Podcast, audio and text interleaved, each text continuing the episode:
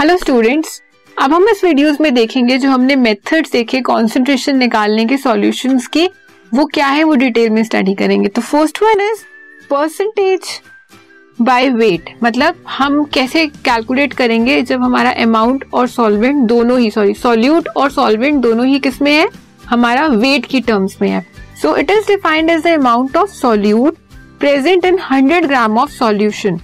सबसे पहले तो आपके माइंड में ये होना चाहिए कि हम इस चैप्टर में क्या पढ़ रहे हैं, बाइनरी सॉल्यूशंस। बाइनरी सॉल्यूशन मतलब ए और बी, दो कंपोनेंट्स का सॉल्यूशन, ठीक है। ये हमारा WA में है, ये हमारा WB अमाउंट में है। अब आपको क्या निकालना है, वेट परसेंट, ठीक है। तो वेट परसेंट कैसे निकलेगा, weight of solute divided by weight of solution. Weight of solute क्या है, हमारा WA, और वेट ऑफ सॉल्यूशन क्या है, WA प्लस WB into 100, ठीक है, यही है। अब ये हो सकता है कि तो उससे आपने पूछ लिया कि परसेंटेज बाय वेट सॉल्यूट की टर्म्स में। अब अगर वो आपसे सॉल्वेंट की टर्म्स में पूछेगा तो क्या करोगे, अगर सॉल्वेंट की टर्म्स में पूछ लिया तो कोई बात नहीं, सॉल्वेंट का वेट कितना है हमारा WB, करना वैसे ही है, यहाँ पे सॉल्यूट की जगह पे सॉल्वेंट आ जाएगा। फिर वेट ऑफ सॉल्यूशन मतलब weight of A and weight of B into 100, तो ये आ गया हमारा वेट बाय वेट किसमें, सॉल्वेंट की टर्म्स में।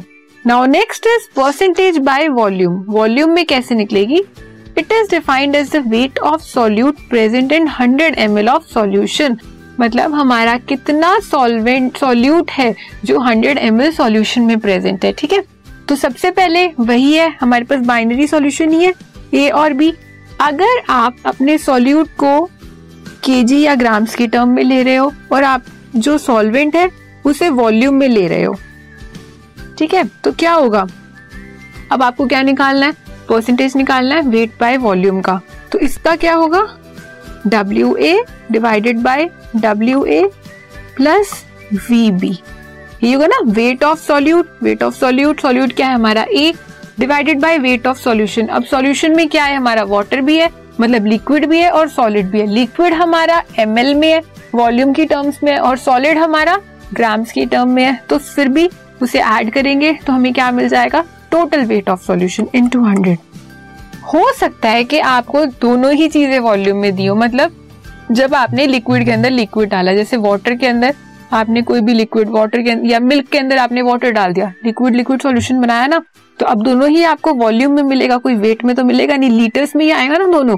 तो उसकी कैसे निकालोगे, अगर आपका A और B दोनों वॉल्यूम में हैं तो सेम, ये हमारा सॉल्यूट है, सॉल्यूट ऊपर आ जाएगा, उसके बाद आपको सॉल्यूशन निकालना है, सॉल्यूशन का sum VA plus VB into 100, same, ठीक है। ये हमारे ये दोनों हो गए। अब नेक्स्ट देखते हैं, next is mole fraction.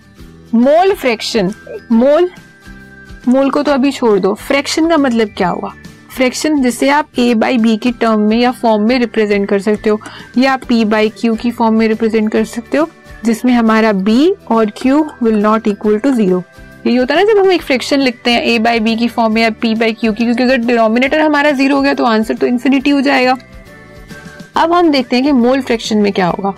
It is defined as the ratio of number of moles of a component to the total number of moles of all the components. कोई आपने सॉल्यूशन बनाया, सॉल्यूशन है हमारा स्टार्च और water ले लिया इस बार हमने, ठीक है, स्टार्च का सॉल्यूशन आप बना रहे हो किसमें, वाटर में। अब हमारा स्टार्च क्या है, सॉल्यूट है, और वाटर क्या है, सॉल्वेंट, लेकिन हमारे कॉम्पोनेंट्स कितने हो गए, दो।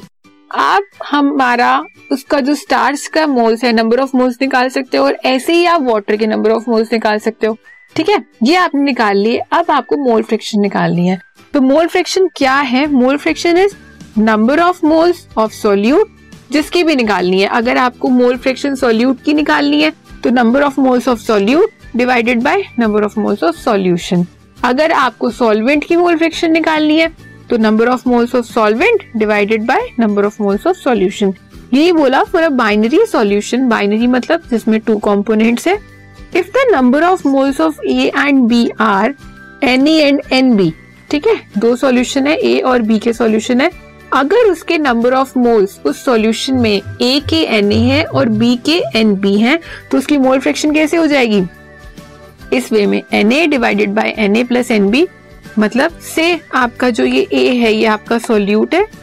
सपोज आपने एक अज्यूम किया और ये आपका क्या है, सॉल्वेंट है।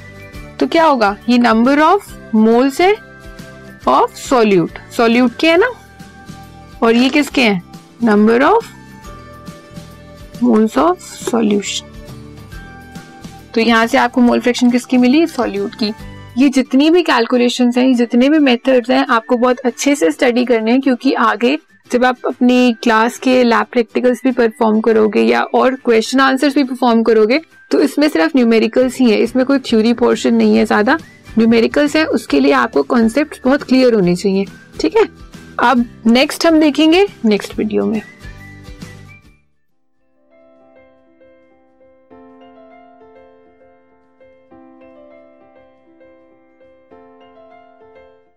This podcast is brought to you by hub hopper and Shiksha अभियान।